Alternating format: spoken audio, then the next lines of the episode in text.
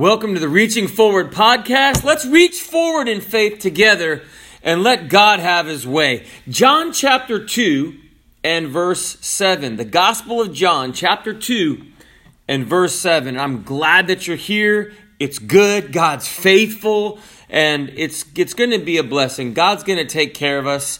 We're all going through some crazy stuff. God will bring us through to the other side. You can trust him. John chapter 2 and verse 7 Jesus saith unto them, Fill the water pots with water. And they filled them to the brim. And I would like to look at a theme this evening getting Jesus to move in your life. Getting Jesus to move in your life. Let's pray. Father, have your way in this service. Guide your servant to preach your word and have the desired effect upon lives lives that are hurting, lives that desire a closer walk with you, lives that uh, want to know how to have a, a result in God, how to have God move in their lives. In Jesus' name. Amen. Said there was a congregation that decided to have four worship services on each Sunday. And so on the internet, they posted uh, the first one was for those who were new to the faith, another for those who liked traditional worship, and another for those who had lost their faith and would like to get it back. And lastly, one for those who had a bad experience with church and consequently were complaining about it. And they had their names of the services listed on the internet finders, keepers, losers, weepers. We've preacher, which service would I be? We all know what service we'd be going to, right? And let's look at the Word of God. We find in the beginning of John chapter 2. Now, I love the Gospel of John. I love the Gospel of Mark. I love the Gospel of Matthew. I love the Gospel of Luke.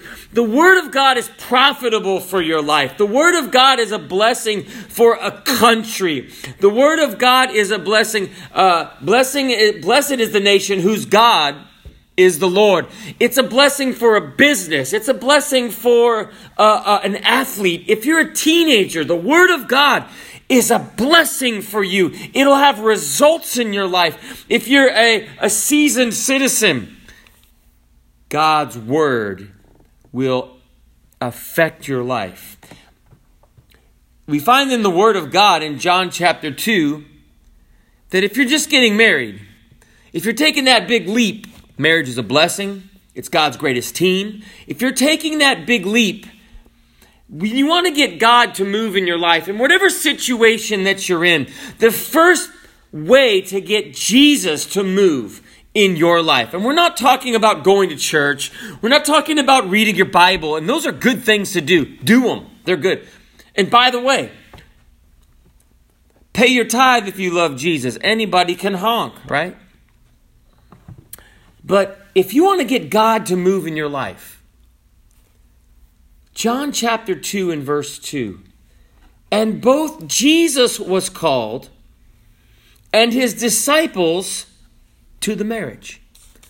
Invite Jesus to your marriage. Invite Jesus to your company. Invite Jesus to your country. Invite Jesus into your life. Now, it's amazing uh, these people, and we're going to see for uh, in a moment, they, they began to have a problem that they ran out of, of wine in their marriage. Uh, at their marriage ceremony or their marriage uh, uh, celebration, if you please, it was probably a days long celebration. But they they already had a problem and they hadn't probably had their first fight yet. So a preacher, we're Christian. We don't we don't have arguments. Okay. Christians don't have arguments, right? Christian couples, they have intense fellowship. now, before they had their intense fellowship for the very first time, they had invited Jesus in. You see, we need Jesus because it's an interesting thing. When you get married, you don't want to have a mediocre marriage. You don't want to have a, a marriage that just gets by. Think about people that get married. Oh man, we're gonna, we're not going to fight like everyone else. We're going to love each other. And it's a blessing. You know, keep those ideals. And I know everything might not work out exactly the way that you want, but when you invite Jesus in, Jesus will be a blessing to your marriage. If you want Jesus to move in your life, the Bible says in the book of Revelation, he stands at the door and knocks. Whenever a preacher preaches, whenever you read your Bible, whenever you go by in that church sign, it has that, that message that you read that begins to touch your heart. If you've read the Chick tract, it doesn't it's not put out by chicks all right? It's a publication and they're actually pretty good. They're like little cartoon books with a gospel message. But jesus is asking knocking to come into your life. Whenever you maybe even you saw something on youtube we're in 2020 right? Or or uh, saw someone on a video tiktok i don't i don't know exactly what platform but jesus began to deal with your heart invite him in. Invite him in. He said behold i stand at the door and knock. If any man open he said i'll, I'll come in and i'll sup with him. I'll i'll i'll, I'll fellowship with him. I'll, if, if you don't have any food jesus will bring it. Invite him in. I'm thankful that I invited Jesus into my life, into my family, into my business. I'm a preacher. Jesus is my business. but invite him in. And then, if there's a problem, and you'll face them in your life, if you're in your marriage, you'll face them. Don't worry. Happens to everybody. But you see, you invited Jesus in. When you want Jesus to move in your life, don't invite him as, as a static like, like as a statue that you sit over in the corner, or as uh, something that you stick in the trunk, right? And, and, uh, or something that, uh, you know, you put in the bottom drawer. Invite Jesus in as an active participant in your life. The Bible says in John chapter 2, they ran out of wine. It was their, their beverage, and it wasn't intoxicating wine. Jesus, uh, Jesus drank fruit, the fruit of the vine, okay? It's like grape juice and they probably didn't have Dasani water back then. They didn't have filtered water. So, uh, but they had run out. And there was a lot of it. It says that there were six water pots that were made out of stone. And they were, uh, the contents, they would contain two or three firkins apiece. Now, a firkin is a measurement of about nine gallons. So, three firkins in a pot would be about 27 gallons. So six jars that were all this big, and we don't know the exact size, that's 162 gallons. So there was a lot, probably a lot of people there. And so it was going to be a big problem when people had a bunch of churros and tacos. That's probably not what they ate, but they didn't have anything to drink. And Jesus' mother was also there, and uh, it said that she said unto him, They have no wine. You know, his mother knew that he was the Savior. And the Savior that you invited into your life to save you from sin. I didn't come to church because I was looking for intellectual stimulation. I didn't come to church because I wanted to hear a story.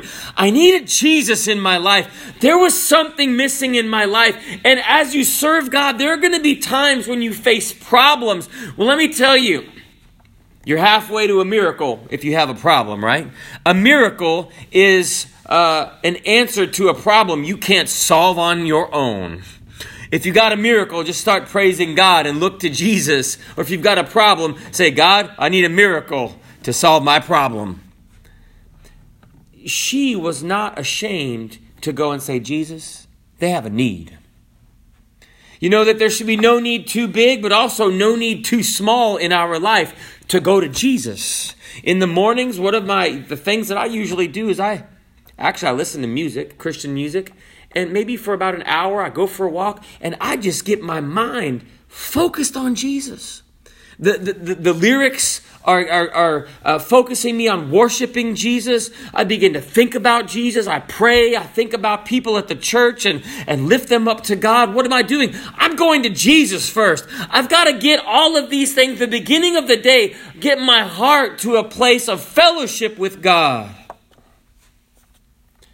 Jesus, he probably hadn't uh, planned to do these miracles right there at the wedding feast. But he, and he said, Woman, what have I to do with thee? My hour is not yet come. But you know, God is moved by faith when people preach, approach him in faith. Ask, Jesus said, and it shall be given unto you. Knock, and it sh- seek, and ye shall find. And knock, and it shall be opened unto you. Ask they said in the military the only dumb question or stupid question is one that you don't ask. Well, there were stupid questions in the military, and there are stupid questions, but let me tell you, the, the message there of that uh, instruction was ask. And if you need Jesus to move in your life, don't just invite him in. When problems hit, ask. And the Bible says that that Mary, his mother, spoke unto the servants and said, Whatsoever he saith unto you, do it. These are the last recorded words of Mary, the mother of Jesus Christ, and how they would echo throughout time. The last thing we need to do, and really the main thing we need to do to get Jesus to move in our life, is to do whatever he tells us to do. And it's an interesting thing. God will direct your life. It, there's a very wonderful verse of scripture that says, Lean not unto thine own understanding, but in all thy ways acknowledge him, and he shall direct your path. The Bible says that God has a plan for our life he has there was a, a, a man who was blind and he's he put some mud on his eyes and he said go wash in the pool of siloam. There were directions. And the man went and washed and it said he came seeing. So if we want god to move in our life and, and jesus gave some directions. He said fill the water pots with water. Well preacher that's not going to work. You know there's a lot of things we don't understand. Have you ever gone to a doctor doesn't take any faith to go to a doctor. Sure, it does. They diagnose you, even though you don't know what's wrong with you. They give you a, a prescription. Have you ever attempted to read a doctor's prescription? Good luck. They must have spent all their money on uh, medical school and not penmanship classes because you can't read it. And they say, What pharmacy would you like? Ah, it doesn't matter. So you go to some new pharmacy you've never been to and you give it to a pharmacist this prescription that you can't read, and then they give you some medicine and you can't pronounce that medicine. Try to sound it out, it's like 10 syllables, right? And then you take medicine that you don't understand. What are you doing? Believe it or not, you're acting in faith. Say that's medical science. Yeah, I know that there's science behind it, but you don't understand it and you do it anyway. My thing, my, my point tonight is Follow the directions of Jesus. Jesus has a plan. Jesus knows what he's going to do. And the Bible said the servants filled them up to the brim. I like that because when we want to get Jesus to move in our life, just do what he says. Just follow his directions. He said, fill them up. And they filled them up to the edge. A brim is that upper lip where it's getting ready to overflow. Have you ever filled something to the brim and it's actually the water molecules are sticky, right? So you can actually look at the side of a glass and the, the water is over the top of the glass, but the, the way that the molecules of the water are, they're kind of sticking together and it doesn't overflow. It's amazing. That's how these things were. And uh, he saith, Draw out now and bear unto the governor of the feast, and they bear it.